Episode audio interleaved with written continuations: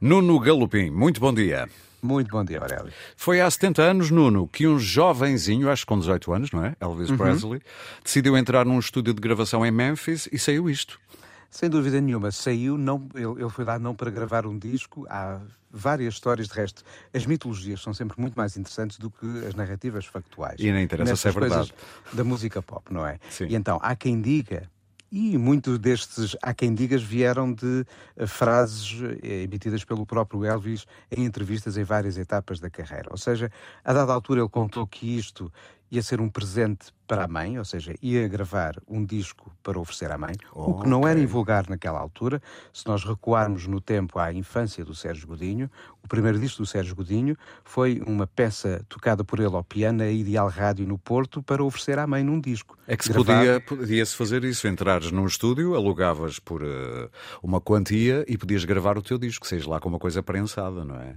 Tal e qual. Agora, o jovem Elvis, de 18 anos, que não era tolo nenhum, podia fazer isso num estúdio qualquer da cidade de Memphis, mas ele foi bater às portas de um estúdio profissional e conhecido já nessa altura por ter um lastro de 3 anos de serviço a gravar faixas, por exemplo, para a mítica Chess Records. Ah ou para o próprio selo da Sun Records, criado um ano antes pelo dono do estúdio, o Sam Phillips. Por isso, talvez faça mais sentido do que a ideia do eventual presente para a mãe, a tentativa do próprio, por um lado, ouvir afinal como é que eh, era a sua voz, uma coisa é a nossa escuta da nossa própria voz por intermédio de nada que senão o ar à nossa volta, outra é ouvi-la fixada num disco.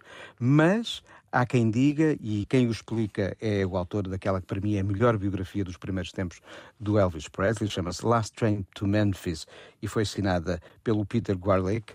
Ele diz que muito provavelmente ele estava à espera que alguém o descobrisse. E esse alguém chamava-se Sam Phillips e foi de facto o homem que ficou sentado do outro lado do vidro na consola a gravar o jovem Elvis. Todavia, grande parte uh, da conversa que aconteceu naquele sábado, dia 18 de julho de 1953, passou esta semana 70 anos, de facto, Sim. foi feita com a jovem recepcionista, que apesar de ter os seus 35 anos, já contava mais de 20 anos de vida na rádio, porque tinha sido estrela de um programa infantil e nunca tinha deixado de fazer rádio. Ela é que encetou as primeiras palavras, as primeiras trocas de palavras com o, gel, o jovem Elvis, perguntando-lhe se ele cantava isto ou aquilo, ele dizia que cantava tudo. E no final da sessão, apesar de não terem ficado particularmente impressionados, uh, nem o Sam Phillips, nem com, eles, com quem ele estaria naquele momento na, na regi, do Sim. outro lado do vidro onde o Elvis gravou, do, do estúdio, uh, ele disse, mesmo assim, este é um nome a reter uh, e avisou para a recepcionista, escreve aí esta nota particular, bom baladeiro. Exatamente, e portanto ficaram com contacto. É curioso que ele volta a ter sucesso, ou melhor, a ter verdadeiro sucesso, há um ano depois. Quase um ano Sim. depois, não é? É, um ano depois. Ele ainda volta a gravar mais um disco destes para apenas ter a sua voz captada. De resto, era possível fazer dois tipos de gastos nos estúdios do Sam Phillips quando as gravações não eram profissionais. Ou se gravava diretamente um acetato, Sim. foi isso que o Elvis fez eh, na sua primeira passagem pelo estúdio em julho de 53, ou era possível, além dessa gravação do acetato, por mais um dólar, imagine-se, ficar com uma cópia prensada de um single. Ou seja, uh, verdadeiramente vinil. Verdadeiramente vinil. Mas assim não aconteceu. O que aconteceu é que ele, de facto, pagou apenas os acetatos. mas... Olha, posso dizer 3 dólares e 98.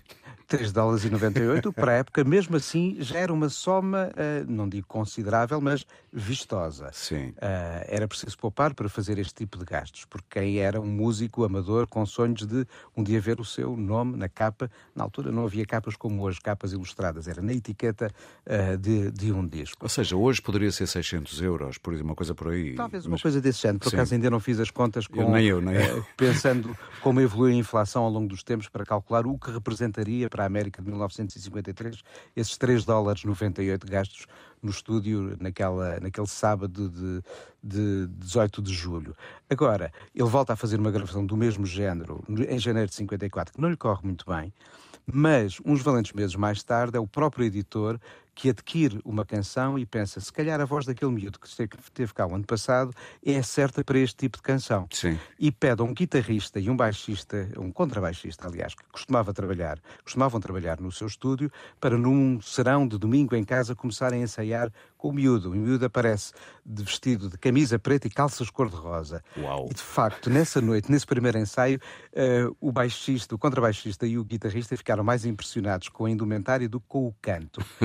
Na manhã seguinte, segunda-feira, vão de facto para o estúdio, e aqui estamos já em julho de 1950 e quatro. Começam por tocar essa canção, depois ensaiam uma outra, até que a dada altura é o próprio Sam Phillips que diz: e por que não o That's Alright? Era uma canção de blues, uhum. mais ritmada e correspondia um pouco a uma ideia que ele tinha há já algum tempo, a de um dia encontrar um jovem cantor branco ou cantora branca que conseguisse uh, adaptar a sua voz às músicas que então eram gravadas essencialmente por cantores e cantoras negros. O que era uma maneira de alargar o mercado ao mercado branco, não é? Tal e qual. Havia uma uhum. segregação de facto claro. uh, no mercado discográfico e também no mercado radiofónico.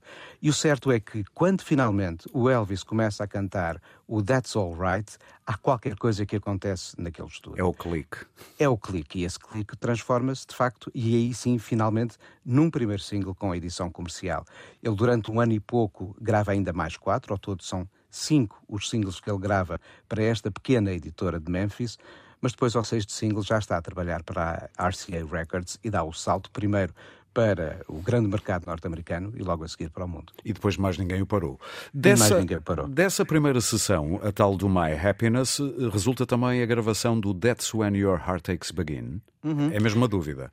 Sim. Okay. Uh, é, é uma canção que ele, ele grava duas canções, ou seja, Sim. havia este hábito já nessa altura dos discos de facto terem duas faces, apesar de ele ter registrado um acetato. Ele de facto grava essa canção e dela acaba por gostar mais, se calhar, do que do My Happiness, tanto que a volta a gravar uh, numa sessão mais tarde uh, com uma série de, de companheiros em estúdio, uh, e entre esses companheiros nessa, nessa mesma sessão estão, por Gente exemplo, de muito valor. o Johnny Cash, ou o Carl Perkins, ou o Jerry Lee Lewis, e, e, é uma gravação que fica ali assim, é uma brincadeira, algo inesperada que eles resolvem criar, mas de facto, e para um registro comercial, ele volta a gravá-la já em, se não me falha a memória, 57 para o lado B do All Shook Up. Agora, estas primeiras gravações originais, que fizeram 70 anos esta semana, andaram ali perdidas durante muito tempo, até que em 2015 o Jack White, ou seja, uma das metades dos White Stripes, Sim. adquire aquele mesmo acetato original num leilão por 300 mil dólares e poucos meses depois edita, por um lado, um facsímil dessa mesma, desse mesmo acetato e depois uma prensagem já clássica em single a 45 rotações por ocasião do Record Store Day e por isso, desde 2015, há edições oficiais para o My Happiness e, o, e esta outra canção uh, que o That's When Your Heartaches Begin, que ele grava para o lado B desse primeiro registro há 70 anos. Que é o tema que vamos ouvir já a seguir. Aliás, estes dois temas estão disponíveis para quem quiser ouvir também no YouTube, diga-se. E vale a pena também lembrar que o That's When Your Heartaches Begin foi mais tarde pegado nos Beatles que o tocaram algumas vezes ao vivo. Sim, eh, naquela fase em que antes dos discos eles tocavam muito em Liverpool, muito em Hamburgo e noutras cidades no Reino Unido, essa canção frequentemente passou pelo alinhamento porque eles a conheciam. Talvez do lado B do Old Up do Elvis. Muito bem, Nuno Galpim, volta para as tuas férias. Muito obrigado por teres aparecido aqui no Destacável. Um bom fim de semana. E até breve.